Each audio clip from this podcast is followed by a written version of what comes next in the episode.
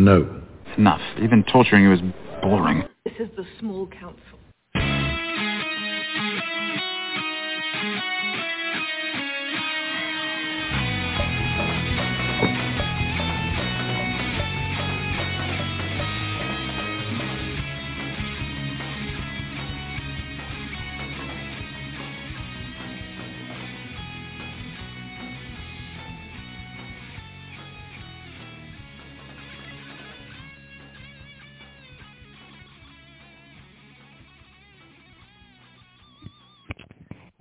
Welcome back, everybody, to another episode of Small Council Radio. So hopefully we're going to get through the rest of Season 4. We're going to do our absolute best. We have three more factions to cover. If I'm not mistaken, we have Free Folk, Stark, and Martells. Uh, there's not much with Martells, so I'm going to try to fly through those ones real quick. Um, having a little uh, difficulties with uh, some audio uh, at the moment, so bear with us. Uh, Spencer, can you hear me? Yes, I can. Awesome. All right. It sounds like that's resolved then. Um, so just to make sure we get through it all, everyone, uh, I'm going to kind of just jump right into it, uh, you know, because we really don't want to have to make another uh, episode just to cover like half of one faction or something. So um, let me just pull up the Martell cards real quick. Um, uh, sorry, that was the wrong link. Uh, need just the updates. All right, let me scroll down. Of course, it's the very last ones, I think. All right, so uh, we'll start off with, uh, I'm just going to do them right in order, I think. Um, so we'll start off with the two NCUs that changed. Uh, first change was to Ellaria Sand. She is still four points. Uh, the only difference being is, uh, you know, sh- when she claims the sword, or uh, sorry, if you control the sword and then she claims the zone, she can place out one condition token rather than two within long. Um, this one, uh, I would say would be a great change, and it probably still is a good change. Um, but with seeing how some of these other NCUs got buffed, I'm a little hesitant to call it like needed anymore. I don't know, maybe I'm biased on it. Uh, I do like the fact that she is a little weaker in the sense of, you know, if I'm trying to put my bias aside, when I've been making lists, I'm a lot less tempted to just auto include her uh, I see myself actually taking some of the other NCUs a little more. Uh, to be totally honest, though, I'm still running her, so that still says something, at least in my opinion. Um, but when you have these other NCUs that are just like, I'm just going to pass out two tokens and have another effect, just like she does, but she has a condition of uh, of needing the swords. Um, I don't know. What do you think, Spence? Uh, I'm kind of in the other camp. I would say this was a fair change because she was so auto-include. Uh, pretty much any time you made a list with Martells, you would just auto throw her in as the first NCU because she was that good. Um, whereas, like you said, now when I've tweaked some of my lists, she's in some of them, but she's not in every one anymore, which I think is a good spot for her to be. Uh, compared to what happened Yeah. to other NCUs, it might not be fair, but we'll see. Some of those might even get toned down in another update anyway. Um. Yeah, I mean, it's hard to say 'cause I I'm not quite sure who you're also talking about. Like, if you're talking about someone like Miri, um, Yeah, Mary I do go. Master. She at least has to, re- huh? Mary, yeah, Mary Master. Yeah. Well, she has to replace a zone to do two tokens. Yes, she also heals one, but she is replacing a zone to do it. Uh, now it's usually a crap zone that you don't want anyway, but well, Um, that she has the other really strong effect of bringing back an you know attachment.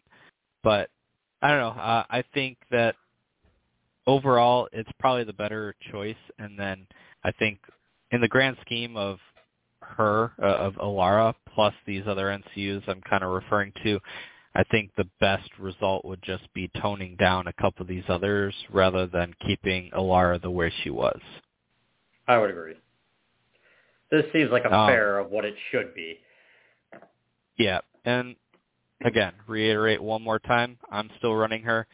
Some people might see it as a huge nerf, but uh, you know, I think healing tokens in a faction that kind of wants to be more uh, now uh, Martells do and don't want to be Alpha Strike. I mean, they they are have a lot of control aspect, but the last thing I need is to control my opponent uh, the moment I need to uh, to you know if I have like a weakened token. And Ellaria um, still finds her way into I would say most of my lists still.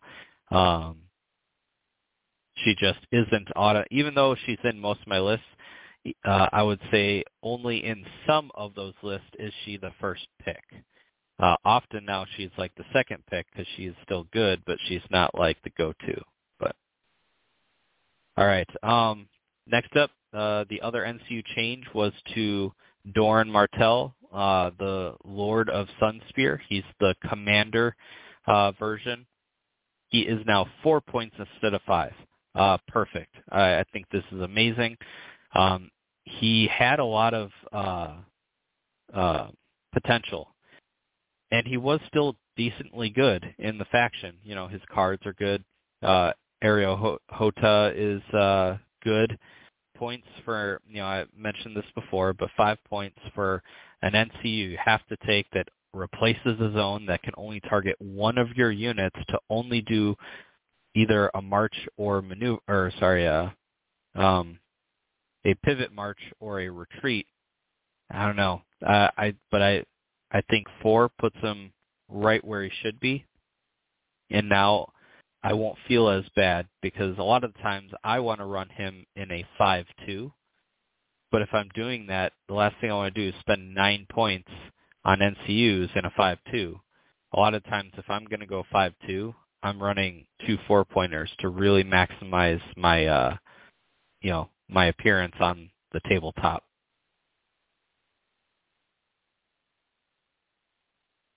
What about you? What are your thoughts on Doran?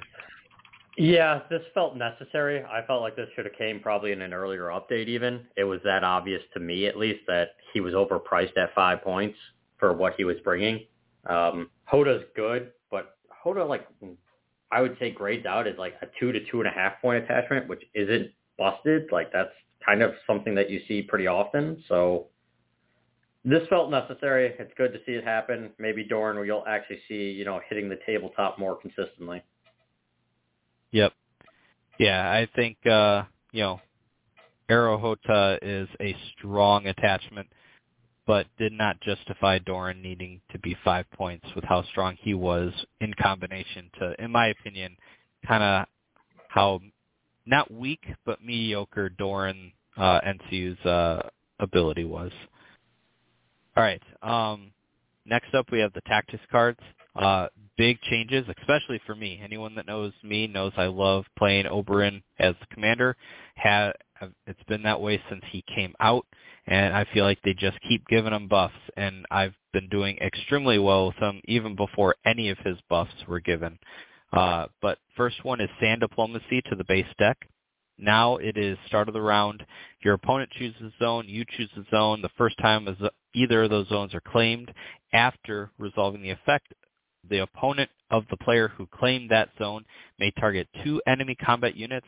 They become vulnerable and weakened. Amazing. Uh, this card is really good now, especially for two NCU Martells.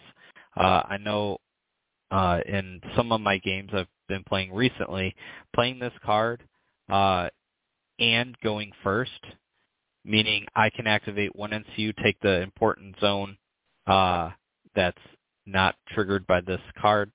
Then now my opponent is only going to get to pick one more or one zone on the board. I'll pick whatever's left. Now both my NCUs are activated. Now they have two NCUs left. They can't activate either of them without trigger. Now there is some stock in uh, Littlefinger, even though he's gotten a little nerf uh, with this card. But overall, it went from uh, I'm just going to play it because I feel bad not playing it, but it's probably going to hurt me, to this card is great. What do you think? Not sure if I'd call it great, but it definitely is a significantly better card than what it was before. It it was practically useless before. Um, like you said, you kind of just played it because you wanted to play it, not because it was actually good. Even when I played Martells, it was kind of the same thing where it's like, well, I have the card, I should play it. Nah, it often hurt me more than it helped me. Um, yep. So yeah, I, I would agree. This is a it's a good card now. It's it's I don't think it's a great card personally. Um, I think it's a good card. It has value now. Um, it still isn't one of the cards I probably want to see out of the deck, but it's no longer like, oh crap, it's in my hand. I might as well use it. Yeah, I mean, it's definitely not a card I'm like gunning for, but when I see it, I no longer am like, man, great. But when I see it, I'm like, okay, I can work with this. Um, and you know, if it was only like one unit becomes vulnerable and weakened or whatever, it wouldn't be nearly as good. But passing out four tokens is pretty huge, and um, there's definitely some strategy behind playing it on the round where you go first or the round where your opponent goes first. Uh, but it change. Uh, next up, we have two of Oberyn's uh, three uh, cards, which, if I'm not mistaken, his other card that didn't get changed uh, this time around got changed in the last update, which was Intercept Orders. Um, but in this change, we had uh, Unexpected Exhaustion and Viper's Infamy both changed. Now, Unexpected Exhaustion, if I'm not mistaken, is the same that it was before, but upon the unit activating, they become vulnerable. So the card procs itself. Before, you had to try to get someone vulnerable, then they had to activate, then you had to play this card. Uh, I I still liked it, but it was really hard to use. Um, I liked it when it worked. It was a feels bad when I just couldn't get them vulnerable in time, and then the card was just sitting in my hand with no way to you know get rid of it. It didn't have a option to get uh, to like draw a new Tactics card. Um, and I'll jump right into the next one uh, and then get your thoughts. But overall, I love Unexpected Exhaustion's change. Uh, and then Viper's Infamy uh, is now, uh, to be totally honest, I can't remember what it used to be, but it is definitely better. Um, when an enemy combat unit enemy is within long of Oberyn's unit, it suffers minus two move uh, movement stat this turn. So not inches, minus two to their move stat this turn. If the enemy fails to charge this turn, it becomes vulnerable. Uh, or at the start of the turn, choose one. Either draw a Tactics card, uh, so in case like Oberyn's dead, you know, you don't have a dead card. Or if Oberyn's unit is engaged, search your text deck or discard pile for one commander Tactics card and add it to your hand, which is huge because intercept orders is awesome. And so you can go tutor straight for the intercept orders with uh, Viper's Infamy. But this card was key to me winning one of my matches on uh, Saturday uh, against um, one of our locals who's really good.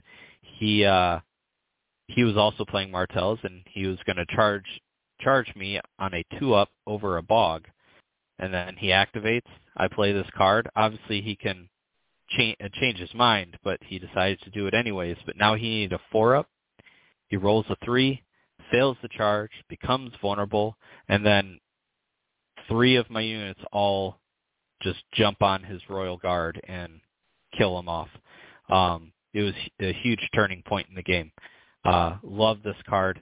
It has a lot of flexibility between just getting rid of it for a new card, uh, searching for something, or just making a charge really difficult. What are your thoughts on these two uh, card changes? All right. Uh, I believe for Viper's Infamy, what changed is it used to only be the minus two move when charging Oberyn, whereas now it's all the time minus two movement. Uh, yeah, I think you're right. It's a good change. Um, I think both of his were kind of quality of life updates where you go, like you were saying, you can't proc your own card with the, I'm blanking on what the card's name is, the first card. Uh, Unexpected exhaustion. Yeah, you couldn't proc it yourself, which kind of sucked and now you can. So I feel like that's Especially kind of like it okay, fell off so easy too. Yeah. Whereas now it's just okay, it's a quality of life update, and obviously it'll work with his poison, his Manticore's venom, um, to just be like, oh, you activated and you have my poison vulnerable. Um, because then you get two vulnerables at the same time, one from the card and one from the poison, I believe. So you would get an auto wound on, in addition to all the other effects. Uh, so it's nice. It procs itself now. Um, Viper's Infamy, like I said, it just it was a feels bad when it's like only when charging his unit. It's like that's if they're not charging me, then this card's probably doing nothing. Um, so now it actually has an effect that feels better uh, and obviously, if you're in long range, just in long range of a like cavalry unit, dropping them down two inches for their free maneuver and their charge, or whatever else they're doing, could be a big deal. Uh, they're they're really good cards. Uh, Oberyn now is, yep. in my opinion, possibly the best commander in Martell's. He he's got a lot going for him. Yep. They gave him all three of his cards got slight buffs, uh, slight to big buffs and then uh, you know he gained the precision. He's just overall he just keeps getting more better. Um, all right, last thing, super simple we can cover is uh, Dark Star Retinue. Uh, Retinue. They just uh, updated the overrun to say that it can march uh, rather than only have a charge option. So, uh, yep, as to be expected, all the overruns changed to be the same. Uh, all right, let's jump into, let's start with Free Folk. Um, into the NCUs. Mance Rayder, four-point NCU, uh, not the five-point version. He has his influence. The only difference now is not only is it every time they're targeted by the tactic zone they get to draw a card, but uh, also when that unit activates. Now remember, this can be put on either an enemy or a friendly combat unit. So if the enemy's targeted in any way, you know, you could zap them, draw a card. You could letters, place a token on them, draw a card, um, or they could do a maneuver, free attack, etc. Um, overall, uh, obviously pairs excellent with Lady Val. oh yeah. Um, overall, good change. Um, I, I guess I, I think it was sort of needed. Um, just a, uh, as you know, kind of you said uh, with the last thing, uh, a quality of life update uh, upgrade. What do you think? Yeah, I really liked it. I would occasionally put him in my list anyway for free folk, just because, especially with Lady Val, if I was already taking her, because it's just like, oh, I'm just gonna proc and draw two cards. I don't really need to take the mail ever now because I'm already drawing so many cards. Or if I'm burning through my cards quickly, I can still take the mail. But it didn't make me need to do that. Instead, I could just play the, you know, try to play the mission game, which Free Folk try to do anyway, and still be drawing cards to keep doing whatever I want. So why why would you draw two cards? I'm saying like throughout the the, the uh, round because I'd probably do something else that would target as well. So I'd probably oh, target them tw- twice. Now instead, I'm probably going to draw two to three cards because activate draw at least one target draw. So yep. it's it's it's a really nice change. Uh, I don't know how often you'll see it. I like it, but I don't know how powerful it is. Yeah, I think it's just uh it kind of just gives them a little extra nudge in the direction of making a little more competitive choice to some of the other options. But it just I think it also comes down to your val- how much you value drawing cards. Uh, some you know some people would say you know I draw plenty of cards as it is. I don't need this, and that's fine. Other people want to you know really make sure they're drawing lots of cards, and that's that's good too. All right, next up we have Craster. Uh, still four points. Uh, all they changed with him, which I think was a very good change, is he can no longer use his heal on uh, uh, anything, but it can only be on infantry units. So no more healing giants, you know, two at the start of a turn with his once per game, and then claim his own, replace it, heal two, you know, because that's essentially eight wounds healed uh, for a giant. Um, again, I think it was a, a nice quality of life change. Yeah, I'd agree. That's kind of all this was really about was he was kind of he was also another NCU that I think was being overtaken by, you know, he was almost auto include to the point that the devs kind of had to do something with him, and this is just the direction they decided to go. Uh, I still think he'll be plenty. He's still very good, and you'll see him, but it'll be in primarily infantry list now, which is fine. Um, all right, Lady Dalla. She changed to be only four points. Um, not too familiar with what changed, if anything, on her though. Um, I don't think anything did. Okay. Uh, I think a great change. Um, I know initially I was like all for her for five points, but my uh, um, you know lapse of you know brain cells didn't realize that uh, the way she's worded, you have to do what her card says. You can't choose. But I think uh, I think if you got to choose, she's easily five points. If uh, because you don't get to choose, I think she's really fair at four points. What do you think? Uh, yeah, I'd agree. Um, I also was just I feel like she really only has one really good ability, and that's the the money bag anyway. Um, getting a weaken from taking the crown, I mean, you really don't want the crown anyway, unless it's the last zone available. So it's it's not that great. And her other ability, because you have to do it, kind of has its downsides as well, where you're just like, okay, but I want to draw cards, and I can't. Um, think she'll pair well I, with I, Mance, though. I suppose. Yes, she does pair well actually with Mance because Mance will just keep, you know, will just draw cards for you anyway. But now you're investing two NCUs into trying to mitigate her weakness, basically, um, for that yep. fact. Uh, so I, I think it's fine. Uh, I, I still don't know if she can compete with the other best for uh, for free folk, but we'll see. It, it's a good change to start with and see how it goes. I agree. All right, last up for the NCUs is Jon Snow. Um, this one, uh, again, I'll need your help with. Uh, I know he has influence, they basically giving influence. Iron Resolve. Yes, they basically changed his influence. Uh, it used to be just plus one to morale. Now it's plus oh, okay. one to morale and minus one to panic damage. All right, sounds good. Yeah, uh, I mean, that makes him like insanely good uh, at four points. The Southern Discipline for pulling out a uh, um, coordination tactics or regroup and reform on a whim from the deck or discard pile is really good. Um, granted, it does have to be at the start of the round, so I do like that little caveat uh, rather than like start a turn or something. And with you know some of these units that are already giving stalwart or um, really good. Uh, let's see. Uh, important thing to note, though, oddly enough, so the plus one, I know, so it is Iron Resolve, so it's only Panic Test, not Morale Test. So just keep okay. that in mind. Uh, it's good. I mean, it adds a little more to him. I still think he's more of a fun NCU than a competitive NCU, but he's definitely fun, and it it's going to help him be more you know more playable. So it's not a bad thing. Um, I think he he can be good. I just don't think he's one of the tops.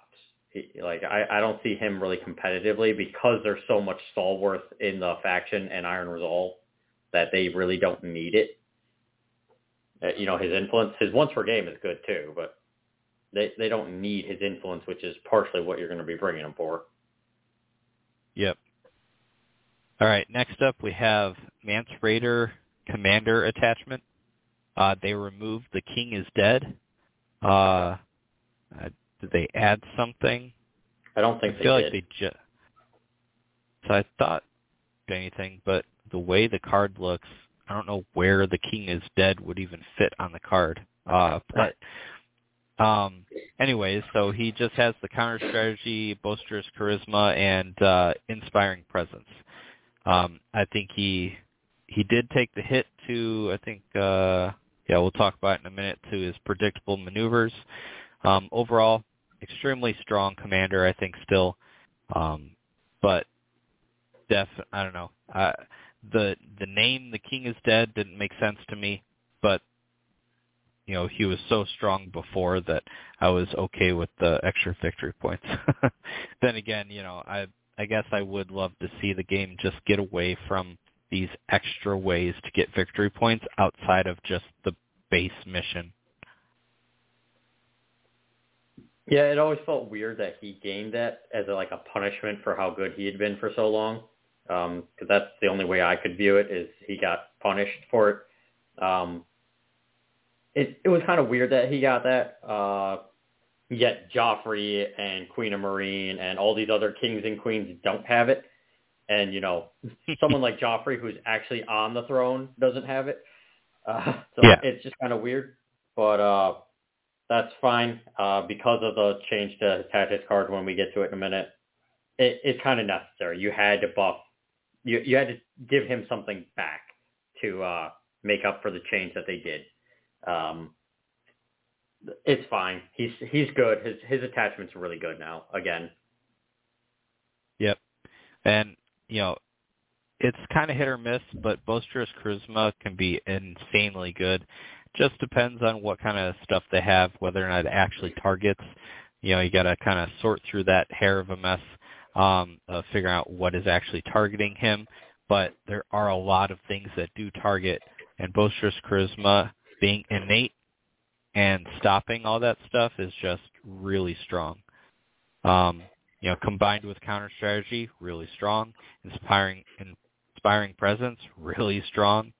And then uh, before I jump into like the attachments, because he's the only commander change, uh, we'll just I'll jump into his card.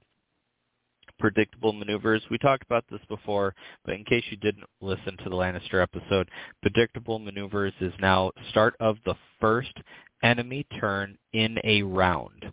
Uh, so it's not start of the round in case like you're going first. It would be uh, just the very first turn your opponent is about to take. You would then target one enemy combat unit and one enemy NCU. If either unit performs an action this turn before they resolve that action, one friendly combat unit performs one attack, maneuver, or retreat action. Uh, I like it. I think it's they found a way to word it to work the way I think they intended it. What do you think? Uh, I'd agree this might have been how they intended it, but the card is now so much weaker than it used to be um, that it's it, you'll still try to use it just to try and limit what your opponent's doing with their first action, but I still don't think it's very good.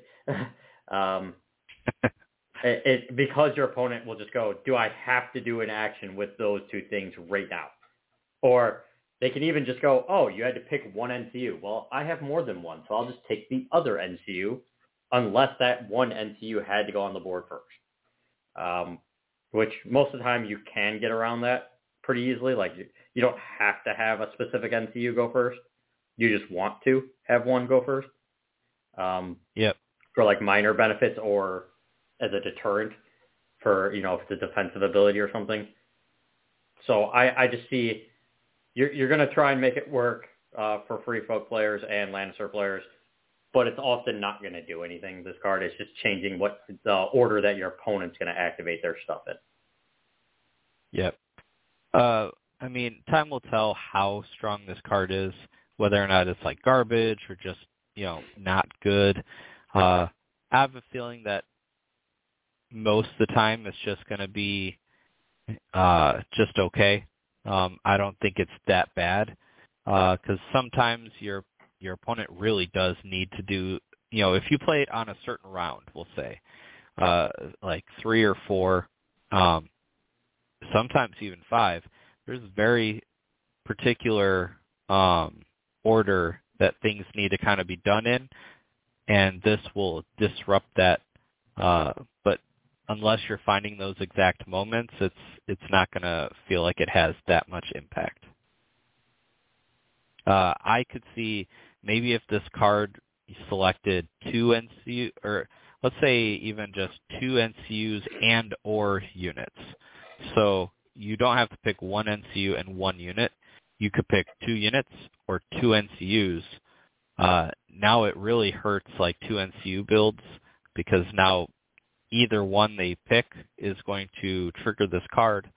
Um, then again, let's say you don't care about the tactics board and you're really worried about two different units that are in really bad uh, positioning, then you can select both of those. Um, I don't know, just kind of spitballing. But um, next up, we have Overrun uh, Tactics card by Mag the Mighty. Again, just changing the the wording to add that march action if you uh, don't want to do the charge action after uh, killing a unit. All right, next up, we'll talk about, oh, you know, so I guess we do have one more commander attachment uh, that changed, and that's Tormund. Again, just change overrun to the same thing I just talked about before. All right, we have two attachment changes. Uh, first one, um, another simple one. The Great Walrus one-point attachment changes battle scars to be in line with all the other battle scars. Um, uh, let's see. Again, amazing for one point in my opinion. Uh, I know Spence, you, you're a little less toned down on it uh, than I am, but I think you're still mostly in the same category as me. That this is a great ability now, a less reliant on needing to put it in a unit that you know needs to somehow survive a bunch of hits to get usefulness out of it. Yeah, I, I I'm not as high on it as you are, but I do recognize it's a good ability now. It's no longer a really bad ability. Um, it's good. It's it's useful. Uh, for one point in Free Folk, I mean maybe in Raiders for free if you don't want to you know take another attachment we're going to be talking about in a second. Um, that changed, but it's it's good. I like it. It's it's a good ability now. Um, yeah, and I think especially in Free Folk got the mo- the best benefit out of this guy simply because there was no like great option to put battle scars in a Free Folk list, in my opinion. You know, things just kind of died a little too quickly to ever really gain enough tokens to make the usefulness out of the battle scars. But now with the way that it works, I feel like you know Free Folk can take advantage of it. Uh, you know, um, I don't know. Maybe not. Maybe just as much. Um, but we'll see. Uh, I like the change. All right, last change for the attachments is the skin changer. This is probably the number one that uh, that uh, change, at least that I have heard people talking about, and that's that went from two points to one point and nothing else changed. Still has the stalwart for two plus two morale and the bonded skin changer, which at the start of a round select bear, eagle, or wolf, and you see those unit cards for their additional effects. Uh, way too good. This is way too good for one point. Sorry, it's just it's bonkers. Um, I think even just stalwart for one point in this faction would arguably be too good. Um, I know you have talked about this quite a bit lately. You know, morale is supposed to be free folks' weakness. Why are we giving free folk Mance Rayder with inspiring presence and then one point attachments in a faction that has raiders who can take one point attachments for free to basically negate the morale? Like, I don't know. Do love the fact that the skin changer, which was basically never taken, we'll see a little play for a little while. Uh, that is the I'll take the one bright side of it, but I don't know. Uh, way too good in my opinion. What do you think of this change here? Yeah, way too good. Um, that about describes it. This is this is something that I think needs to get nerfed immediately in the next one. Now, I don't know. Maybe this was a change to get it play while they try to find a better solution. Maybe they were just kind of doing a quick change. Um, that that I could consider. Um, but this is too good, and it should have been obviously too good, and probably should have never even made it this far to actually being in the game. But here we are, and unfortunately, I think it's going to dominate pretty much all of their attachment building now for Raiders. Raiders are just going to always take a skin changer for free, stay at four points, and have good morale now. Yep. Um, because I mean, this is where you know, because uh, they somehow do uh, the Raiders do fail that five up morale with the skin changer. Uh, they do still have the plus one when taking damage, but uh, that's where I think Jon Snow kind of even comes in, and you go, okay, boom, four up morale, and if I fail, I'm taking base damage, and uh, you know, I don't know, I the bonded skin changer effects are already like pretty good if you know how to use them, but I don't know, at, not to go too far with the changes. Let's say in the next update they find that this is just way too strong and they need to tone it down. I hope that they don't go too far because I do want to see this guy see play. Um, I would almost even say, I don't know, come up with a new keyword like stalwart where it just gives one extra morale. You know, like I don't know, just another word that's just like this unit gains plus one morale test rolls. Um, because then plus one to morale test rolls and bonded skin changer for one point. I'd still argue that's a little too good, but it's a start, and then you can evaluate from there, and then maybe just remove something or change it to something else. I don't know, but as it is, way too good. As you were saying, it's going to dominate all the slots for attachments, and I can attest to that personally because in pretty much all of my free folk lists I've been making lately that I'll probably never play for a long time, um, just because they're kind of low on my uh, priority list since I've already gotten uh, first with them at an event. Anyways, long rant short. A lot of my lists are basically just like skin skin changer, skin changer, no more attachments, or like a ton ton of skin changers everywhere. Like, you know, every other faction that doesn't even necessarily need morale buffs would kill for this attachment. And it's placed in the in the faction that should not be getting cheap morale buffs, in my opinion. All right, uh, on to the units. We have, uh, or I'll jump a little past and go to Varamir Commander. He has now been changed from free to two points to take his is almost exactly in the right direction that I had suggested long ago. Uh, I don't couldn't tell you what episode, but I I said uh, I'll add in all of it And there is I think Mag the Mighty should be nine points, and then you make him seven points for the commander. You get a two point discount because most commanders, not all, some are pretty uh, more than two points worth, but most commanders are about two points worth of uh, abilities. And then Varamir, I think Varamir should be four points for his non-commander, and then you make his commander two points. Again, a two-point discount. So we're there, almost there with the Varamir, and almost there with the Mag, because Mag's already nine for his regular, um, but five for his commander. I think his commander should be seven. Uh, someone might argue that his tactics deck isn't good enough, but Mag is just that amazing and they keep getting more buffs, or not buffs, but more unit options. And then Varamir, he's halfway there too. He's two points now for his commander, but I think his his regular uh, um, unit should be four points, not three. What's your thought on that? Yeah, I would say the same thing. Uh, I was in the same boat where I thought, yeah, these commanders probably should just be a two-point discount because that's roughly what you get. Um, I'm just surprised because I feel like it wasn't Commander Varamir that was causing problems. It was more the just solo Varamir that was causing a problem, and that one didn't increase, so that just felt weird to me. Um, but okay, uh, that's the direction they want to go. Sure. Uh,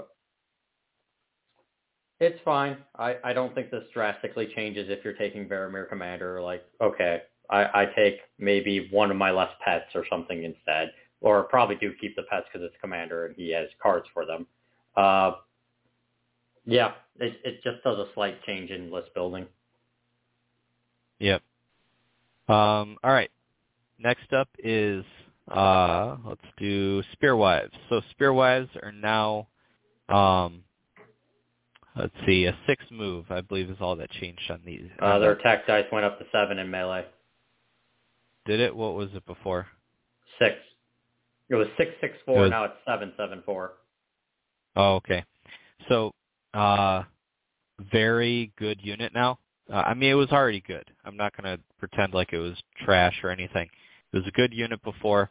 I think it just wasn't seeing play. So they that's probably my my thought of why they got the change. Personally, I think this might be too good though. You're looking at a unit that um a little less survivable than um uh Bastard's Girls, but could arguably put out a lot more damage for two less points. Because they move just as fast as them. Their range now granted their range is short. Bastard Girls have the long, but um when you're free folk, you don't necessarily need that long range. You you got all these other units and these other key pieces that you can kind of set up that short range uh uh v- charging volley a bit better than you could with Bastard's Girls. But charging volley with uh their profile at five points and Furious Charge, I don't know. What do you think? Yeah, I think you're going to see them with Tormund Commander a lot because he adds Sundering and Overrun, and this is a unit that could blow up a unit and then overrun into something else. Um, and they have Furious Charge, so it's like, okay, I overrun into something else, and it becomes vulnerable with seven dice, Sundering. It, it's going to be a pretty strong combo to see. Um, I also didn't think that they needed a change. I thought they were perfectly fine as they were. I would run them in my list pretty often, though admittedly I'm not a competitive free folk player. So it's not like, oh, I was running the best. No, I ran stuff because I liked it. Um, so we'll see how that works out. Um, I, I definitely do think you'll see it. I could argue they're actually slightly as or just as good as Bastard Girls because they have five up armor versus a six up for Bastard Girls. I mean, their morale's too Yep. worse, but that's kind of about what the trade-off normally is anyway. Um, so yeah, we'll we'll see how that works out, but it could end up being good or really good. Um, time will tell.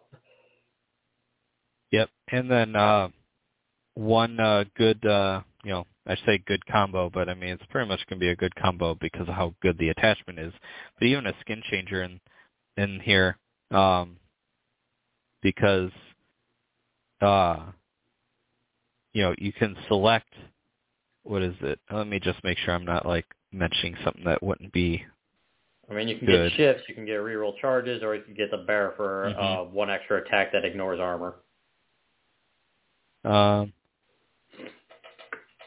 let's see. So the bonded bearer is if this unit was selected when its bonded skin, chair, chin, skin changer activates, deploy it engaged in the front or flank of one enemy engaged in the skin change, uh, engaging the skin changer. It then performs one melee. So I guess it wouldn't be that great because uh, you wouldn't be able to really get to do it on the charging volley turn. Um, but then again, you know, for six points, you are now the same morale as the Bastards Girls. And so now your only real difference is the fact that the Bastard Girls are hitting on threes for their shot and their melee, but they have one less uh, armor. Uh, they don't have the cool skin changer ability. They don't have that. I mean, I guess they sort of have Furious Charge in the sense that when they shoot, they become vulnerable, and they have the charging volley, but they have the vicious. I don't know. Uh, again, uh, I mean, kind of like I mean, what you uh, said. We'll we'll see. In that scenario, though, the the bastard or the the uh, Spearwives would have plus one armor and plus one die in melee for first and second rank. So I mean, there's trade offs, but I think you could compare that pretty well. the Frozen Shore Hunters. Um, this one I'll have to look up. Let's see. Their melee attack dice increased from 654 to 664. Range attack dice value increased from 654 to 664. And changes to harpoon. They did not say what though. So After- they added Go ahead. A if the defender suffers any wounds from this attack, and it's ranged or melee, by the way, until the end of the round, they suffer minus one move, and if they charge, they are they suffer a disorderly charge. So it's not even a like one, two, or three like superior positioning. It's just you're disorderly and have minus one move if you suffer any wounds from their ranged or melee attack, and you become weakened still. So Yeah, pretty nice are combo, honestly. Uh, again, I feel like I- that would be another unit that'd be really good with a skin changer to make their morale better and give them like movement tricks. Yep. Because if they move and then you you have the eagle on there, I think it's the eagle. Uh, you could then shift up to three, and then you could um, shift Be in shot range or charge range, and then shoot. Yep. Or even shift up to three to get yourself uh, within that marked target. hmm Uh, lots of uh, things you could do with the skin changer in a lot of these units. Um, another silly thing I want to point out, I think I pointed out in another show, and I could be wrong, but uh, when I was painting these guys, I didn't like fully paint them. I primed them and then threw some uh, wash on them. Pretty sure these guys have nothing on their feet. These guys are like bundled up with mittens, but they have bare feet. Like Hey, they're from the frozen shore. They don't need to feel their feet.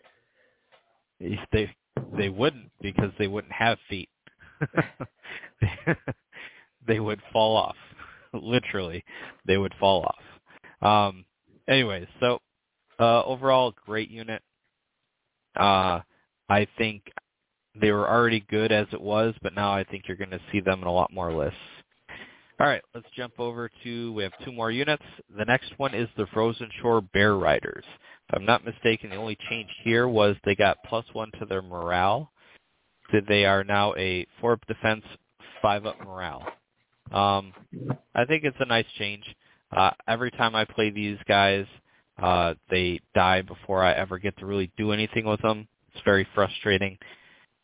Um, then again, whenever I play against them, they feel very strong. So I don't know what it is.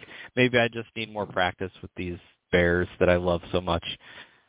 Yeah, what do you think paper, of this these- unit? On paper, this unit should be super tanky, being 16 wounds with a four up, five up. Uh, I I think their issue is just that they're kind of slow. Like they almost need Ygritte or a Lady Val in the list, if not both, to make them fast enough to keep up with other, you know, with the other options uh, that other armies have at eight points with their cavalry. Um, I mean, you could really surprise someone though with this unit. You can take both of them. You take uh, the maneuver with Ygritte, add it to them, get a free five. And then at some Mhm. point later in the round, you take a zone with uh, Lady Val, give them another five. And then when they Mhm. activate, they get another five. They've now gone Yep. 15 inches And and, still haven't shot can or do charged. something. Yes. Yeah, no, they they could be scary. Um, they could be, but I do think you are kind of pigeonholed into needing either or both Lady Val and Ygritte. Um, that's Yep. kind of their issue, in my opinion, is they're slow. But the damage potential and durability are there now. I I do think that plus one morale will make a difference with them. I still just don't know how much you're going to see them because free folk generally are like, well, I could have two raider units for that cost. Um, that that's the issue with the free folk options is once you get to the eight points, uh, it has to be very very valuable because you could get two units for that cost. And Mhm. honestly, if you out activate your opponent by more than one, the pass tokens aren't going to really do much anymore because you're already out activating them so much that it's not it, it's minor health at that point. Um, so we'll we'll, we'll see. Um, I like it. I plan to play with them whenever I play with free folk, which isn't that often, but I, I want to play with them and have fun with them. I, I do think they're a really fun unit now that could be scary. Uh, we'll see. All right. Last up, we have Borroq's Boar. So Borroq was already taken so at two points because he's really good. He gets he gives the hidden traps and the stalwart for two points. Um, both point uh, each ability easily worth a point, and that's why he was taken at two points. Especially in a raider unit, you know you get the one point reduction, great value because now you can run raiders instead of trappers. You know you could run like one trapper and then a raider with Borroq uh, uh, granted, you're paying one extra point to do that, but a lot of times it'll be a lot more beneficial than just running two trappers. Anyways, with that said, the problem wasn't Borroq. He was taken all the time. The problem was his boar at two points was never seen ever. And unfortunately, uh, Mickey on Turning Grounds makes a very great point that even at zero points, depending on the level of play I'll, I'll add this caveat. This is what um, Mickey said. But I'll add this caveat that you know Mickey men- mentions that um, it really depends on what you're facing. If if you're going to be tied in activations normally without the boar, adding the boar for free just to give pass tokens against like a mirror match free folk and and I say higher competitive play because a lot of times if you're playing a smaller event, you really don't have to worry about that matchup. That's my little caveat I'll add, add in there. But Nikki has a great point that why take this boar for free that will do in a lot of cases very little to just give your opponent pass tokens to help fight um, the activation advantage or the the even activa- uh, activation advantage, um, or you know, because the boar will either prevent you from getting pa- or your opponent from getting pass tokens, or give your I don't know what I'm saying. Um, it will either put you up to the exact same, to where now you don't get pass tokens, or if you run him, you're going to give pass tokens, or you're gonna and so there's very there's a lot of situations at higher level play where you're going to play with a lot of people where there's a lot more higher chance that you're going to have a bunch of free folk player and you know at least one of your rounds is going to make a difference. Um but with that said outside of the huge tournament i think it's a great change. Zero points i think is fair in the sense that he does count as an activation. I think that's kind of his downside. He only has three wounds at a four up. He's very uh, easily killed. Um, with that rant aside, what uh, are your thoughts on the boar here? Uh, I mean, I don't, I, I like the change. I don't like that they didn't do anything to Borroq himself to try and weaken him because he already was taken so much. Um, he, he already was so frequent of a of a choice because again, another stalwart uh, attachment that the free folk yep. didn't need. Um, so I, I'm a little annoyed that nothing changed to Borroq, but on the whole, I understand that there's pros and cons to taking the boar. So I, I kind of get why they needed to make the boar free and to, you know, have the boar actually get on the field, which I'm sure they wanted to have happen anyway. Uh, what's the point of making a model if it never sees play? Um, so I, I, I get it. I'm not entirely happy that nothing happened with Borroq though. Yep. Uh, I agree. Um, uh, but overall, if we just take Borroq out of it, um, the boar I think is fair at zero points. It's fair in the sense that you actually have to think, do I take this or not? You know, because even though it is free, you would think, oh yeah, I should take this, but it's not a wolf. It's not um, freedmen. It's not. Uh, it, it's it's an active. Or it's not an activation that counts as a combat unit for determining pass tokens, and that can be a big deal.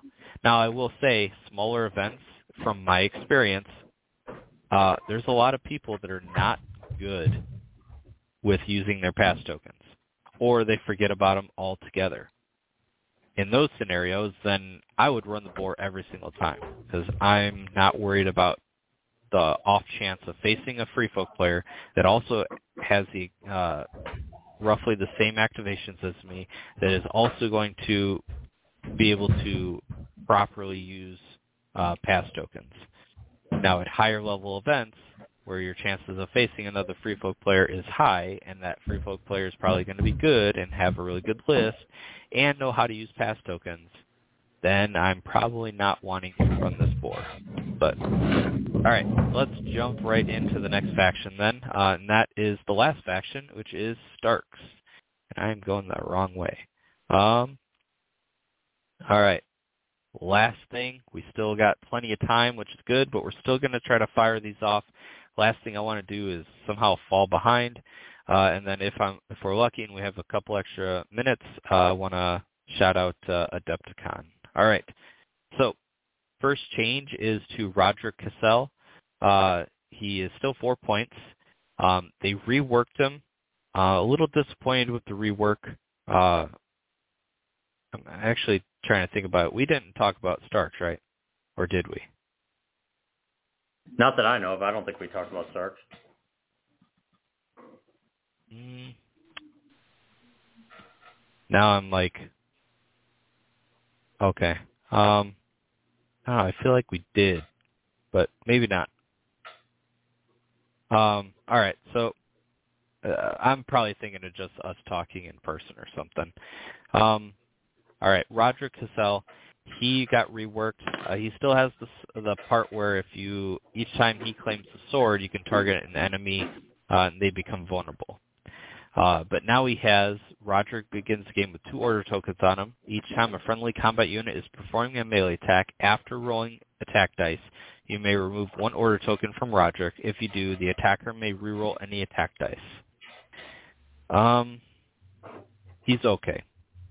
Uh, I think he was better before. He had a lot more of a niche role. Um, but now, I mean, rerolls. There's tons of things that could give you rerolls. Uh, you know, even even outside of charges. Uh, the new battle scars. Um, what's his name? Uh, Jojen. Not that he's like amazing or anything. Uh, a Sworn Sword captain with the um, martial training. There's just so many things that give rerolls, and he only gets two order tokens. So I'm not super impressed with Roderick. I will probably take him much, much, much less than I used to. What do you think about Roderick? Um, so I have mixed feelings because I go, I, I agree that he had a niche role before, but I think now he has a niche role as well. And I'm thinking specifically for the big boogeyman of the faction, which is Lance Cav with the Tully Cav. Because you go, okay, now I'm with this guy, I'm not scared to go over terrain that's going to stop my rerolls. I just care about getting the charge because this guy will just give me the rerolls. Um, that's more the thought process I had. Uh, I'd also have to look. Sorry, I haven't pulled up his card. Can he also affect range units, or is it um, only melee? Melee attack. Okay, so yeah, I, I'm more thinking for the lance cav um, for me. Um, I can go over anything and not care because oh I, I don't want to go over dangerous still, but I can go over anything that's going to do uh, stop my rerolls, and I don't care because this guy will use I'll use one of his tokens to do it, so I can do the big aggressive hit that Starks are trying to do anyway. Yeah, I mean I could see that. Um, I think that'd be the uh, I'll say Reavers uh, and Tully Cav. The only things I can really think of where you know, because they're cavalry and there's nothing that I can think of that will let you attach to the cavalry to then get the rerolls like you could the sworn sword captain, etc. I could see that. Like if you really want to, you know, make sure that they can't um, stop your rerolls from terrain. Um, that said, uh, me personally, I'm not like a huge cavalry person. Uh, so I don't know we'll see. I I'd still like to try them out, you know, before I make any final judgments, but that's just my initial thoughts. All right, Howland Reed. Very disappointed in his change. He got reduced to four points, but with a D, uh, with a nerf. Um, so before, you know, he got to influence and stay influenced and give a minus one to hit. Uh, for all attacks. Now it's when influencing an enemy unit, they treat all terrain as having the hindering keyword. While influencing an enemy unit, when that unit performs a melee attack before resolving that attack, you may remove this card from that unit. If you do, that attack suffers minus one to hit. Uh, pay one more point to be what he used to be.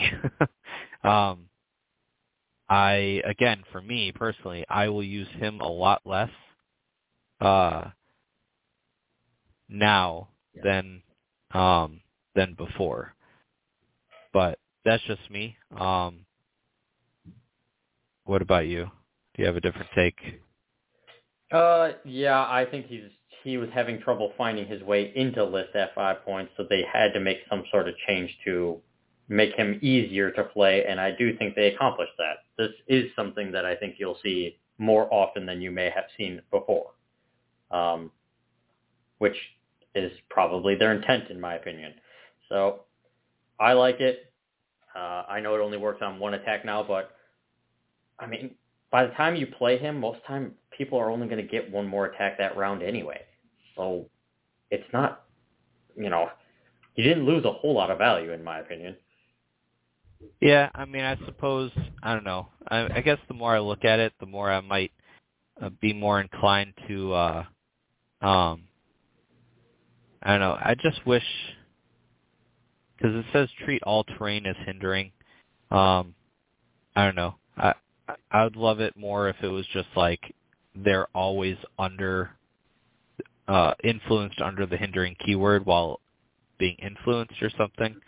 I mean, um, I I would have preferred rough just so that early game you could actually use it and be like, okay, you're minus one move if you try to go through that tree or anything like that. Like that would have been, I think, more useful than the hindering. But the minus yeah. one to hit, I I think, is about what it was going to be anyway. Like you often don't stop, you know, slow down more than one attack anyway before when he was five points. Yeah, so, but my big thing with him before was I'd put him on ranged units to make their ranged attacks, but now you can't even do that. Um, I mean, I, I think that's fine. Overall, I'd gladly take his five pointer back, but that's me.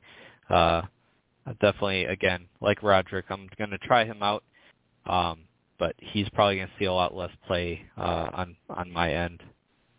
All right, commanders. Uh, both changes were just to the battle scars and overrun. So Greatjon Umber, his overrun was changed to be the updated one with the march and Maege Mormont, her battle scars got changed to the updated one. Um, both great changes. Uh, I think Maege comes out on top with the change, not in the sense that she's a better commander, but um, the overrun change is just really nice. The battle scars change went from her being easily the worst commander, in my opinion, in the faction, to now. I don't being, think there's an opinion to that. That was a, that was a fact. Yeah, and now I would put her like right in the middle of the pack. What are your thoughts on these two? I, I'd agree. Okay. I would say she she didn't jump up to be an an amazing commander, uh, but she jumped up to be a viable commander. Where you're like, okay, I don't feel like I'm being hindered by how bad her attachment is anymore. Um, yeah, which is a big deal. Uh, so yeah, uh, I like it. It'll it makes her more playable. Uh, the overrun change is you know universal. So I mean, so is battle scars, but the, I don't feel like the change to overrun drastically changes how good overrun was. If you got to use overrun, it's a great. Um, and it still will be great with the new option because uh, you can trigger it more often now by having another option. Um, yep. The change to battle scars fundamentally changed what that ability was doing and how useful it was. Um, so good changes for her. She'll actually see some play now, whereas before I felt like her attachment straight up held her back from being played. Yep. And to kind of segue, I'm going to skip over because the Karstark units are next, but I'm going to skip over to the House Mormont units. Um, so I think you know she she works really well with uh, the next changes to the House Mormont Bruisers. Um, I can't remember what changed for them. Let me. They had Counter Strike, and now they have Disrupt instead. Oh, yep. Was that the only change? The uh, Bruisers Disrupt removed, uh, or added Disrupt, removed Counter Strike.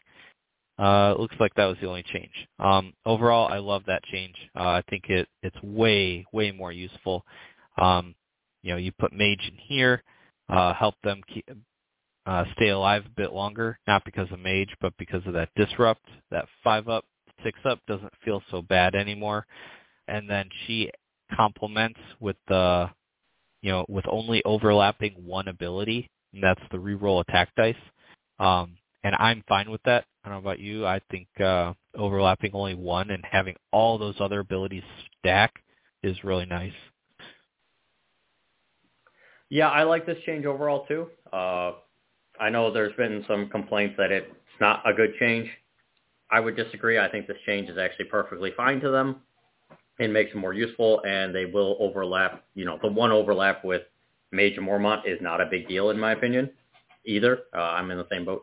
Uh, So it's it it's good. I think they're now more useful as a support unit, which Counter Strike just struggled to work with because you weren't putting out weakens or anything to try and increase the amount of them, and they weren't very durable. So once they you know they would take lots of damage pretty easily. Now with minus one to hit, they're harder to hurt in the first place. Whereas Counter Strike Yep. just it, it was a nice little niche thing that wasn't working on them. I agree, and I think uh, the disrupt opens up a lot more good combos. Um, like uh, I mean, you know, even putting uh, Syrio Forel in here with the agile, um, putting Rodrik in here because he has that card that will give additional minus and then hits Martial back superiority. for. Yep, that card. Um, and Howland. again, even well, Howland does, doesn't he already have disrupt? No, Uh, no, I'm saying the Howland uh, NCU we just talked about. Oh yes, Okay. yes. Um, uh, or even what was the other one? Uh, doesn't um, Rickon and Osha now uh, combo with this unit really well because she gives counter strike, right? Yes, she does. So you could give them Counter Strike right back with that for one point, and increase Yep. their morale and stubborn tenacity. Yep. Uh, so I think uh, a lot of people, or I shouldn't say a lot, a handful of people that I've seen weren't super happy or thought this change wasn't all that great. It was just whatever change.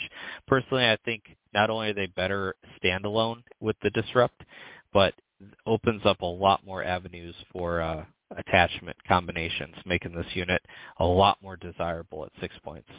Bears. Uh, so um, their change, I have it right here. Uh, value increased from 754 to 765. Uh, really good change. Um, you know, not a ton of units. Uh, It's not super rare, but not a ton of units have five dice at last rank and only degrade one dice at each rank. Um, generally, there's at least one in there, one uh, rank where you'll drop two. Uh, she bears, you know, they took kind of a little bit of a hit with that Warcry nerf back in either one change or two changes ago.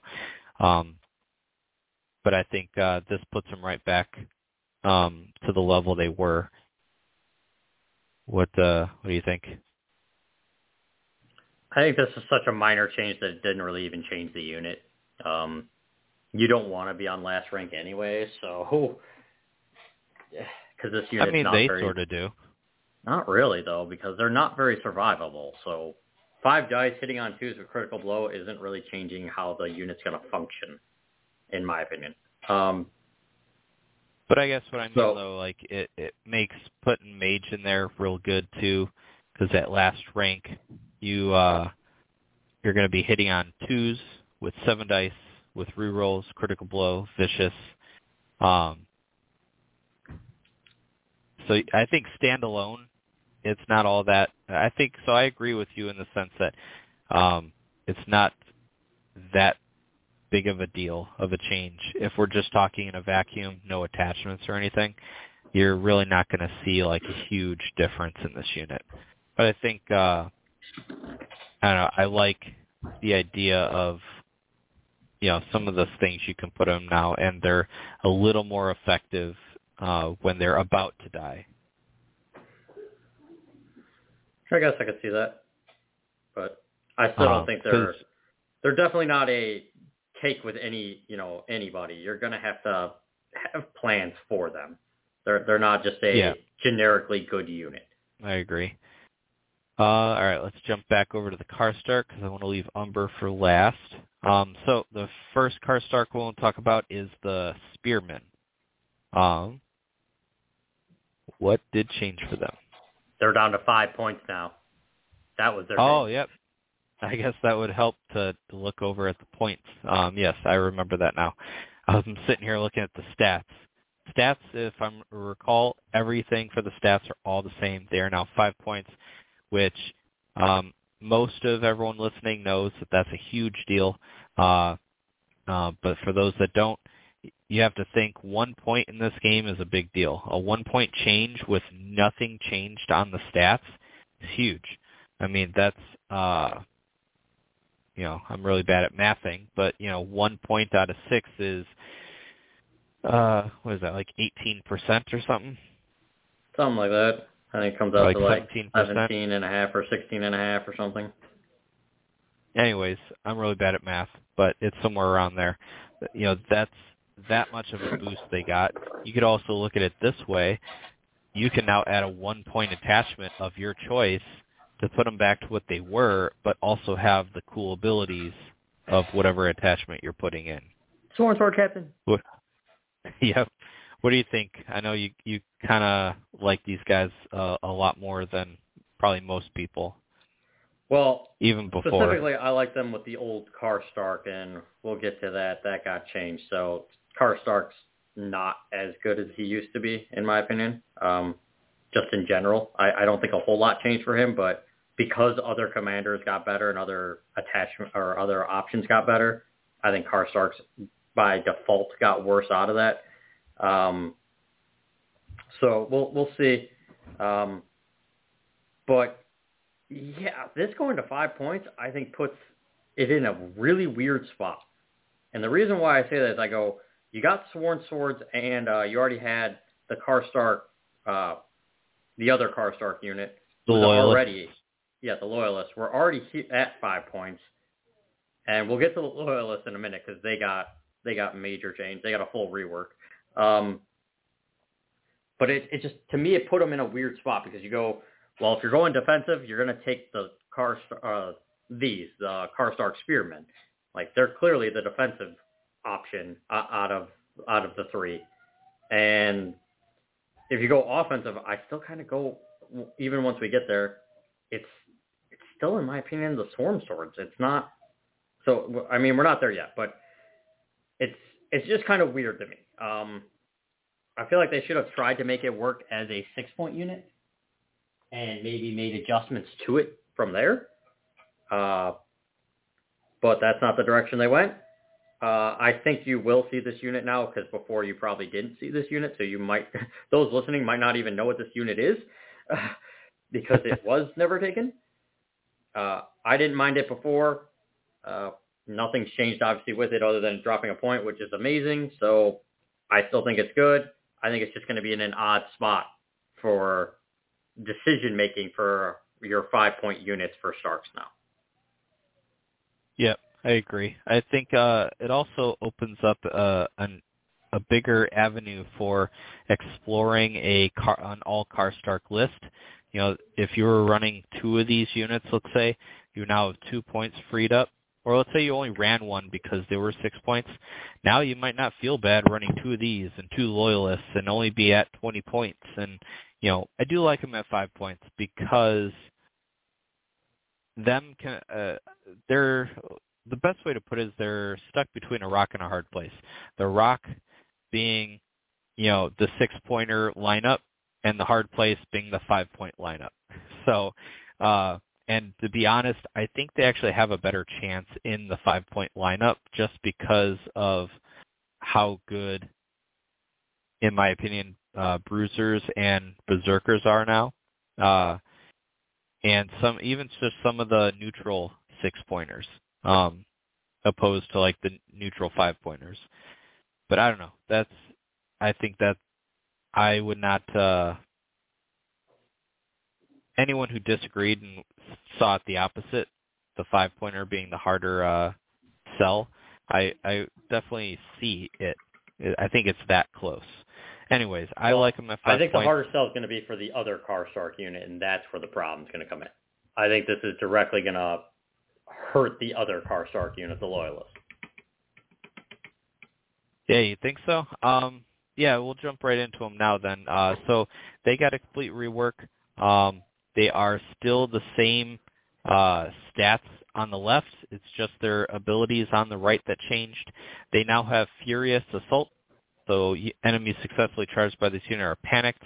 Their flail gives Vicious and Unleashed Ferocity. Each time this unit performs a melee attack before rolling attack dice, target the defender.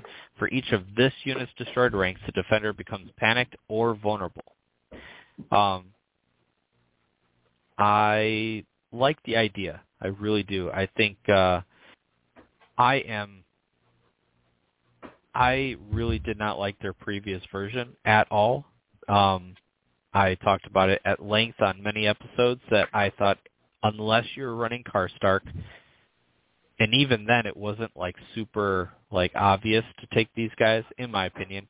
Um, it was always Sworn Swords over them, no matter what. Like I just thought they were just simply better in every way. Um, but now I think uh, if you want to go more of a panic route, like with the vicious and whatnot, I I see myself taking these guys a lot more than I used to, but I still say I would I'd run Sworn Swords. Uh, they did not get enough of a change that I'm like that, and I've never been like a huge panic style list. So seeing the seeing all these panic based things, I'm not sitting here thinking, oh, awesome, now I can build panic in Starks. I'm just like, this is kind of cool. I might try it out here and there, but uh, when when defaulting, like in bigger events or whatnot, it's going to be Sworn Swords. Yeah, so I actually was a big fan of the Karstark Loyalists before. I like the precision and boldness and courage, or not boldness and courage, sorry, perseverance and valor. Um, I like that little aspect to it. Uh, I thought precision was a keyword that, I mean, the faction can get with like the bruisers, but it was a it was a keyword that they struggled to get a hold of, and it kind of gave them a little niche, in my opinion. Um, uh, I opponents were often surprised by me when I would charge them into something with like shield wall, and I'd just be like, yeah, I'm just fishing for sixes to just go straight through your shield wall, and the the perseverance and valor isn't it, it's not great. I mean, as a Renly, you know, someone who plays with Renly, it's not great when you have nothing else to combo with, like the the Rose Knight's Deadly Bloom to do wounds back to you as well. Chip healing and the amount of times I actually got to heal and get back up a rank from that heal actually is way more often than you would think. Um, so I, I found it as a valuable you, uh, a tool. Did it keep the unit like alive? Like, oh, by the end of the game, I've healed six times or something. Like, no, that probably didn't happen. It might only have been three to four. But it sometimes made a difference with how many dice I had. And I, I felt they had a nice little niche. Now, they're trying to be this panic theme which I think would have been fine if you did something similar with Spearman and with Richard or Rickard Karstark himself. But neither of them are really supporting a panic, you know, theme for this, which puts them in a just bad spot. Um, I, I, I would go if I'm going panic, I'm probably just taking cutthroats for the same price. Um, so I, I feel like this was a very odd change to them. I don't know if it's bad. I just think they just didn't plan for any support for this option for Starks to build a panic-based Stark list without Boltons being needed. Yeah, I mean, I liked the old idea of like the healing, and I know you can't do get too crazy with healing on a five-point unit, but even if it was just something simple as uh, um, I don't know, like daunt like dauntless, like give them Dauntless plus their Perseverance and Valor. Uh, that way, and it's only on a six morale unit, so the Dauntless is going to trigger over and over. But you know, now if you're saying, okay, I'm going to heal one when I attack you, and then potentially one when you attack me, that's that's a bit different in my book. Like that sort of a change would make them a lot more desirable to me, even over Sworn Swords in some uh, scenarios. Um, now, even though I do say that I would run them more than they than before, it's only going to be again in in like niche panic lists or Karstark yeah. lists. The one thought I did just have is actually this would be a good bunker for Roose Commander if you wanted to play that route because he would make them Bolton for his uh, uh, fear keeps a man alive and he would add intimidating presence to them and spread fear. It could work together because they can put out their own tokens once they have destroyed ranks. Maybe, but that's a very niche, specific option that I thought of. Yeah, and I, I think it'd definitely be interesting to try because uh, you are saving that one point rather than putting him in the blackguard. That and you know you save yourself your six points in uh, in in neutrals. You know, if you wanted to put them elsewhere, like run flayed men or whatnot. Uh, so I could see that, especially if like you want to run flayed men over Tully uh, uh, Cavaliers. If you're like, let's say you're running Roose with um, uh, a couple Karstarks, then you could run the flayed men as your cav choice. I could see something like that. All right, next up, I'm going to talk about the Stark Outriders. So the only thing that changed on them, they took away their uh, Swift, uh, is it Swift Retreat? Yep, Swift Retreat, and added Tactical Reposition. Uh, this change I am very indifferent about. I don't know how to feel about it because both abilities are great. Um, I almost feel like the Outriders lost their identity because I feel like the Swift Retreat was their identity. Um, I loved them at six points, uh, but I'm in the designer notes. They're they were talking about you know that Tully Cavaliers kind of just outshined them way too much for a unit that still kind of wanted to get in there and then you know retreat out once they got hit. Uh, the tactical reposition, I don't know. Uh, I from coming from a Martell perspective with uh, the Spearman having tactical reposition, it's a lot different because we're talking a five-point unit. A five-point unit that can sit on an objective that isn't meant to be running all over the place uh, is a lot more useful to have that tactical reposition. Say uh, um, on like an attachment like Robb Stark, or on uh, just any attachment, or something that doesn't need to be doing what the Outriders, in my opinion, are meant to do. The Outriders are not really meant to stay within short range of a bunch of units, and so I feel like, in theory, I love tactical reposition more than Swift Retreat, but on this unit, I just think I would rather have the Swift Retreat back. What do you think? Yeah, I'd agree. This unit is meant to kind of try to use its speed and maneuverability to just go past your opponent and maybe do flank and rear charges and trigger their ambush ability while also trying to do some damage. Um, so it's kind of weird. I mean, tactical reposition on themselves can maybe help them do that. Uh, that three inch shift might get them out of line of sight of someone beforehand before they have to charge or anything. I, I mean, obviously it's got to be done in the opponent's turn, but maybe it helps. Uh, helps them directly. And early game, I guess it could help your other units by, hey, I started near something, move it right away at the beginning of the game, three inches, and then go off and do my own thing. Uh, it just, yep. this unit's always just been in a weird spot, in my opinion. It doesn't really do damage its support is just okay. like it's just really fast. And but in the beginning of the game, that was its thing. It was the one of the only units in the game that was super fast. Well, now we're at a point where almost every faction has a six point or a six move cavalry somewhere in there to keep up with them. So they've kind of lost their identity just from the game evolving and getting more units and they've never really revisited them and you know updated them in my opinion to have a role in the, in the army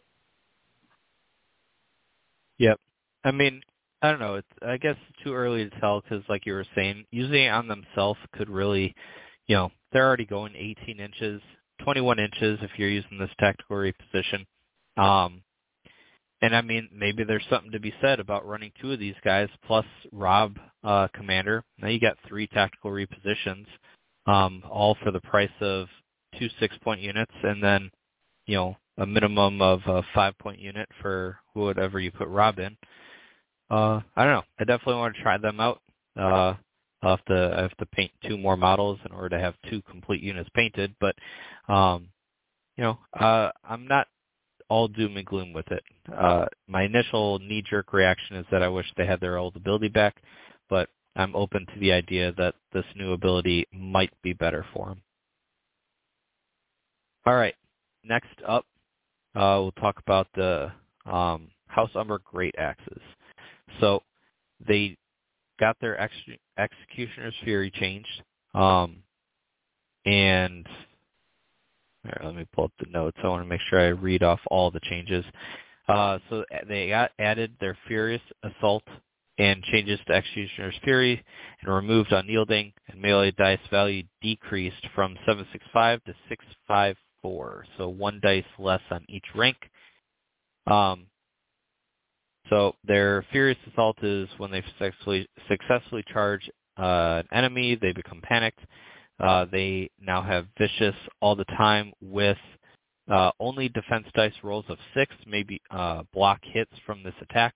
If this unit only has one remaining rank after the attack is completed, the defender becomes weakened. Um, initially, I loved this ability first reading it, and there's a lot of like back and forth on the intent of the ability because um, it says only defense dice rolls of six may block hits from this attack. Um, you could argue that abilities like Shield Wall that block hits cannot block this attack because they are not dice rolls of six. Now, with that said, if that is how it's played, I love this ability, and I think I almost, in my opinion, I think it's kind of fair because, and I'll, my argument for that is things like pyromancers, which just say you get no saves, but you can shield wall it. So there's one still allows sixes, still allows that chance for. I mean, how many times have I rolled stupidly insane against you, Spence, where this might not even help or you know help someone if their opponent's just rolling a bunch of sixes. Then again, at least you don't get the shield wall. Whereas pyromancers, you just go, yeah, I don't care if you roll sixes, you don't get nothing. Oh, you got shield wall, okay, at least you'll block some. What's uh what's your thought on on the unit Yeah, plus little- kind of what I was saying? Well, one, you roll sixes all the time against me, so that's always the case. Um, I'm conflicted. I feel like we're going to need clarification. Like, there's there's no getting around that. We are going to need the clarification to know for sure how this is going to work because that is a big deal of how good is this going to be. Um, but otherwise, I'm like, I, I don't know because I, I just about the unit in general because I just go, it's only got six attacks. So against some Yep. things, this could be great. Like, let's be honest, against Champions of Stag, this is amazing because you're just like you don't get armor basically. Um, so I, I feel like it's so matchup dependent. Like maybe it'll end up making its way into one list for every com- uh, eh, competitively for Starks. Like I could see that, but I feel like you're not gonna like it's not so amazing that you're gonna take it in both lists or anything. So it's in a difficult, no, oh maybe not difficult, the right, not right, probably not the right word, but it's in a unusual spot where I go, I could definitely see one competitive because it will keep your opponent honest of going, you sure you want to bring a durable list because I have answers to it with this list. Um, but beyond that, like they're not super The way I- durable. They're, they're kind of durable, but not super durable. They're and their damage output without uh, you know a clear cut target to go after is not super high. So I, I think they're in a tricky spot. So the way I'll put it is, if this, if you're allowed to block hits against Executioner's Fury, I probably would never take them. Um, six dice is just not a lot at full rank. Um, maybe if they were like six, six, four, but even then, like six dice hitting on threes, uh, even against champs with like, you know, I might only, you know, let's say I hit, hit with uh, five of them and then you pass your morale and then play and heal uh the whatever card to heal two. Conviction, breath and conviction. Yeah. And you roll one six.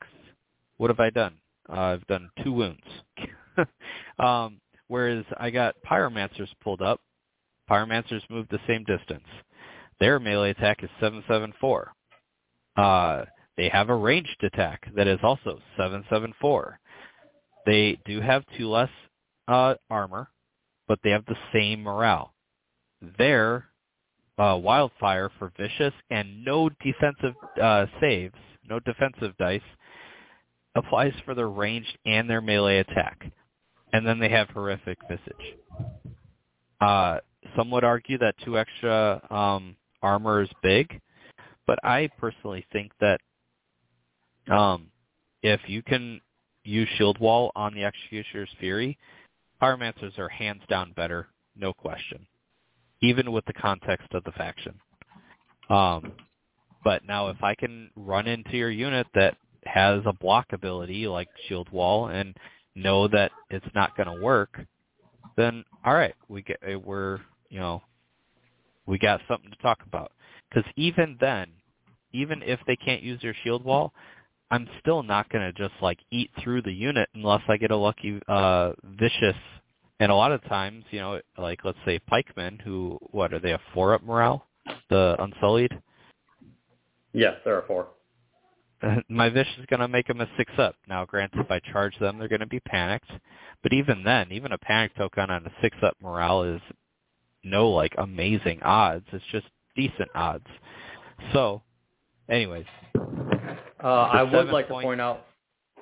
Sorry. Go ahead. Before we uh, move on, I figure I would like to point out that even if this blocks shield wall and auto blocking effects, this would not affect resilience.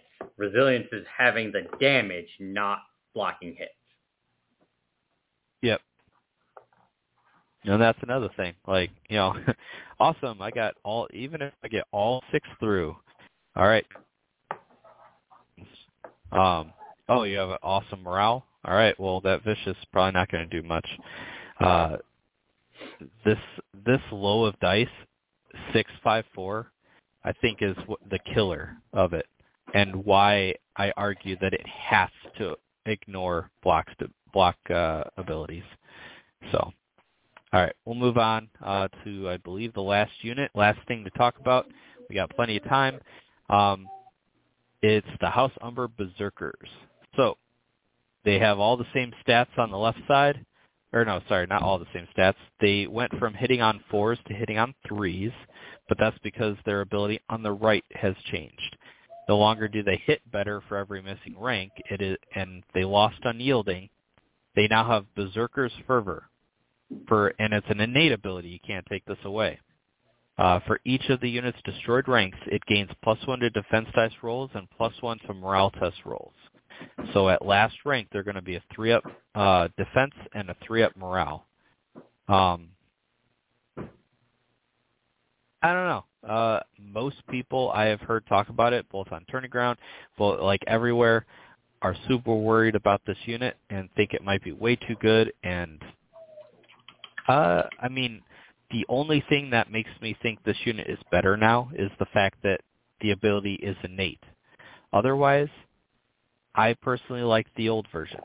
Um, but now because it is innate, I I do lean towards the new version. What uh what do you think? Yeah, I would say this is just kind of a, in my opinion, overall minor buff because, I mean, if you're only a four up, four up, and your opponent hits you because you're on like you're on second rank, your opponent still might just one shot you and you never get to the three up three up like yep. at, at that point.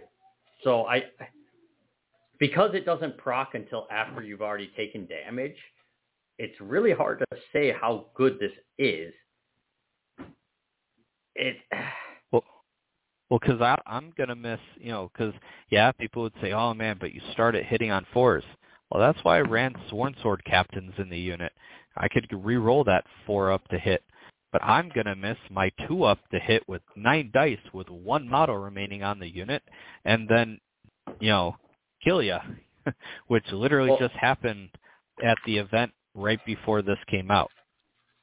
Also, and if you were to try and pair this with Greatjon Umber, you go his card for like Last Stand. This ability doesn't do you anything on Last Stand, whereas the other one did. Yep. Because you would be hitting on twos with nine dice. Now it's nine dice hitting on threes, but the actual ability of plus one armor and plus one morale doesn't matter anymore because you're already dead. Exactly. Um, same thing. I mean, now you could argue that uh, um, Berser- uh, is it Berserker Tactics? Uh, take some wounds from yourself. You could put yourself into a better defense, like uh, defensive position. Even let's say you might be more uh, susceptible to wanting to do, let's say you're at exactly nine wounds. You're like, you know what? I'm just going to do one wound to myself. That way I'm only losing one model to increase my armor and my morale uh, by one each, and then do two extra wounds to you. I could see something like that, but still, I don't know. Maybe in the in the overall scheme of this, maybe they're just a more reliable unit rather than one that you have to work around and try to get to that two up uh, to hit. Uh, maybe that that's my takeaway. Um, I still have unfortunately not gotten a chance to play these guys yet. Um, uh, uh, mentioned this before on the show, but for my local events, I try to uh, once I get first place with uh, a, a faction, I kind of put it like on the shelf, and then I work on another faction. Just got my first place with Martells, um, and then probably going to move over to my Greyjoys just because they're painted. Want to try them out too, but Stark's pretty high on the list, and uh, you know Berserkers on top of that. Berserkers, you know, uh, not that it was like forever ago, but you know, just the start of this game. You know, Berserkers have always kind of been nostalgic, like one of my favorite units. Um, and the previous version between between the 7.1.6 version, the version before this, and this version, uh, without being without knowing because I haven't played this unit yet, the previous version was my favorite. I know a lot of people would probably argue that that was the least uh, useful one, but I don't know. Maybe that's also just because it's my play style. Uh, my play style has always been much different than the norm. Uh, I just kind of find something that really works for me and the way I guess my brain thinks. Because uh, uh, we're actually just having this conversation, but you know, a lot of people don't think they're a terrible unit by no means, but in the scheme of what options you have, a lot of people don't really care for uh, Sunspear Dervishes. Me, I, they're like a go-to for me. I like can't build lists without them. Uh, my strategy just hinges on so many things that they can do. So, and that's kind of, you know, how a lot of my lists go and why the previous version of the Berserkers uh, were my favorite. They just they worked well with how I played the game. Do you have any uh, final thoughts on either Berserkers or just any of the changes? Because I think that is everything.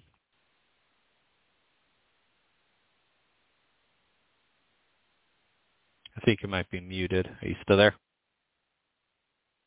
Sorry, I was muted. Um, yeah, I, I would say this unit I like the other version more too. I, I was in the same boat um, that I preferred the other version. Uh, I don't think this is a bad version for Berserkers, but I agree. It's, it's an unusual. I, I feel like they're trying to do something much differently than they were doing with this unit, uh, which is kind of yep. jarring a little bit. Um, for a unit that's been around for so long, I, I guess is how I would add that. Um, so it's it is what it is. Uh, we'll be interested to see what the you know play test with the changes and see how it goes. Uh, but yeah, yep. they'll, they'll be okay, I think. Yep. Um, all right. So wrapping it up with two last things, I do want to mention our um, kind of do a little recap of uh, our tournament we just had, and not a recap in the sense of talking about all the uh, rounds and how it went. Uh, in particular, just uh, mention we did uh, play banners and but or butchery banners and butchery. I don't know how you say it.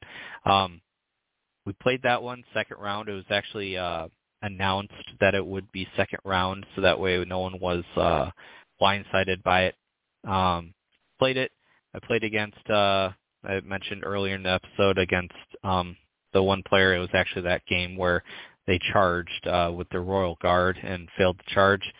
Um, anyways, my thoughts on it uh, you know, I hate saying it like this, but it's a terrible uh, game mode. I hate like, you know, saying anything in the game is terrible because I know CMON works really hard. Uh, they've made such an amazing game, uh, but you know, to put it as nicely as I can, it is a terrible mission um, for pretty much uh, competitive or friendly.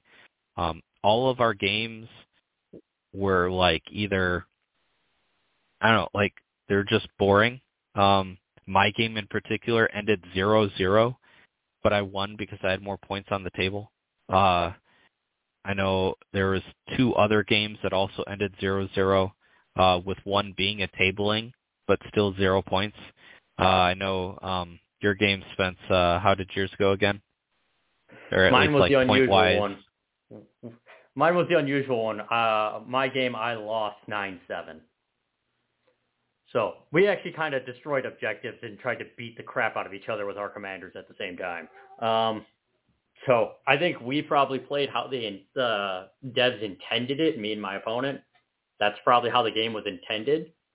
It still wasn't a very good mission because I I feel like there's some serious flaws in it. Like if you can get a fast moving cavalry behind your opponent's main line to get to the objectives, it's brutal. Um, like you're kind of already you're the opponent's already at that point in a already I, I probably lost situation. Um, or the opposite happens. They just go, fine, I'm going to take my most durable unit and I'm just going to plop it on my objectives and you have to remove me from it. And it's just, it just turns into a grinding fest, which I don't know if that was their intended intention was to turn it into a grinder, but I, like this, this mission seems to be more geared towards killing each other than Fire and Blood is, which is kind of sad. Um, yeah. So it's. I think a small uh, thing that could make it um, uh, a million times better. Uh, and I'm not saying this would be the perfect uh, change, but let's just say a simple change just to change what it is right now, because right now I think it's just kind of unplayable. You just make each objective only worth two points, not three when you destroy it, uh, and bring back uh, victory through combat. Now, you know, with the objectives being so close together, and you know, you don't have to try to get your commander to kill something. You just, you know, you can still leave in there. I guess the commander gets an extra point when he kills something, but um, you know, there's like I said, one of our games, and I know other games have ended this way, you end with a tabling of zero zero because the commander didn't kill anything. Um, it's just goofy. Now, could you imagine if, I mean, I guess they would still win because the point's on the table, but could you imagine not tabling your opponent and they had one unit left and it was, the score was zero zero? Like, I don't know. Um, it's a field. So that's just my, yeah, that's just my initial thought. Maybe uh, just make each uh, objective worth two if you destroy it, and bring back uh, victory through combat. But really, I don't think that's a, a permanent fix. I think that's a temporary fix. I think the mission has a lot more uh, things that needs to be worked out and uh, looked at.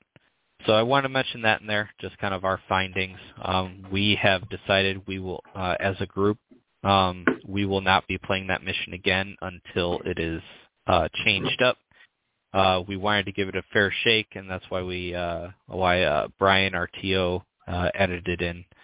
Um, but it was pretty universally not not liked. Um, all right, then last up, uh, you know, because we do have 15 minutes, but I don't plan to spend the whole 15 minutes. Uh, I just want to quickly mention Adepticon.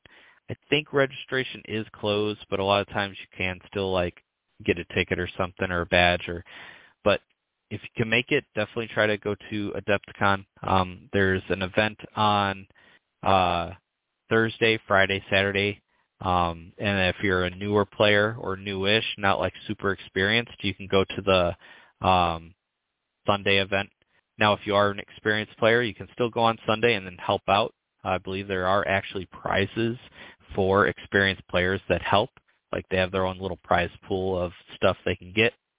Um, the Thursday event is the Chimera event. It's basically the Cerberus. Um, I think they just chose a different name for it. So three lists, all with a different commander, all same faction, and uh, um, the the description on Adepticon says uh, 15 points difference between each uh, um, list, but reviewing the tournament packet that uh, was sent me sent to me to proofread, it said only 10 points. So hopefully, uh, once uh, Marty's able to send out the packet to everyone that's been signed up, it'll have the clarification on if it's 10 or 15. I actually haven't solidified my list yet for that reason.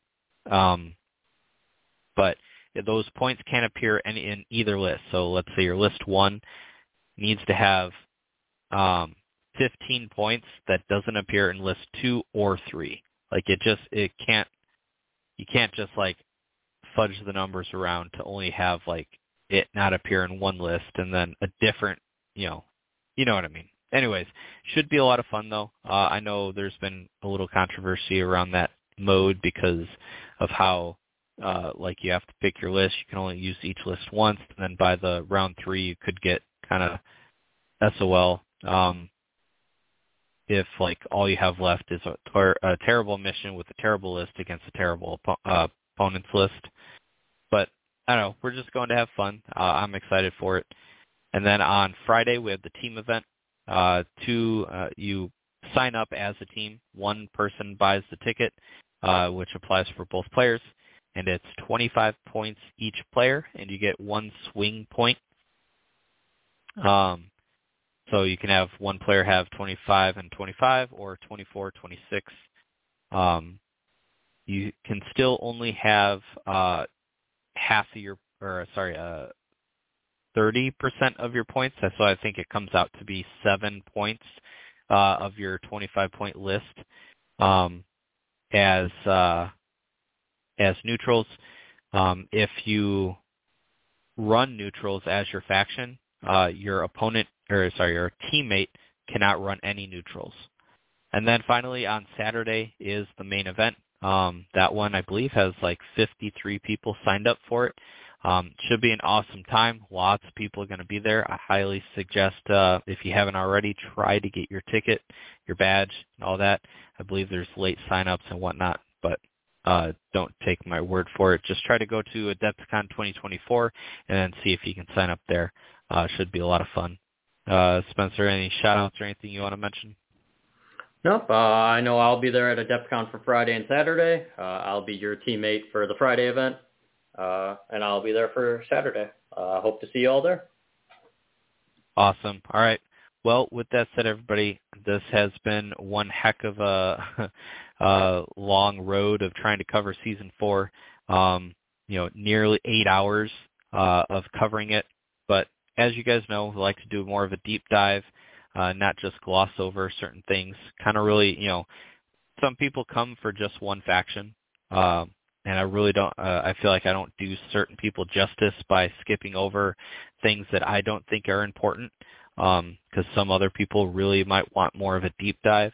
And I I do feel like I bring somewhat of a unique perspective because I do play every faction. Um, definitely some more than others, but I play them all, uh, and I know them all pretty pretty inside and out um, at this point. So uh, that's why I like to really dive in on all of them and kind of give my thoughts on on every single thing that comes out. So I hope you all appreciate that, and uh, uh, the coming weeks we're probably going to do like a more of an AdeptiCon hype, probably talk about the different uh, tournament uh, options you can go to and kind of like what we would see, maybe have on some guests and whatnot. So stay tuned for all of that.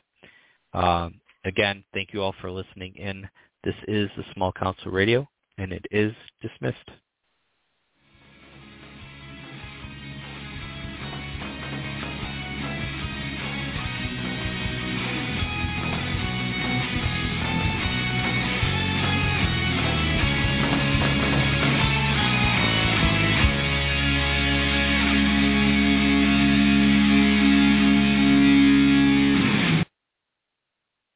Still here. Why?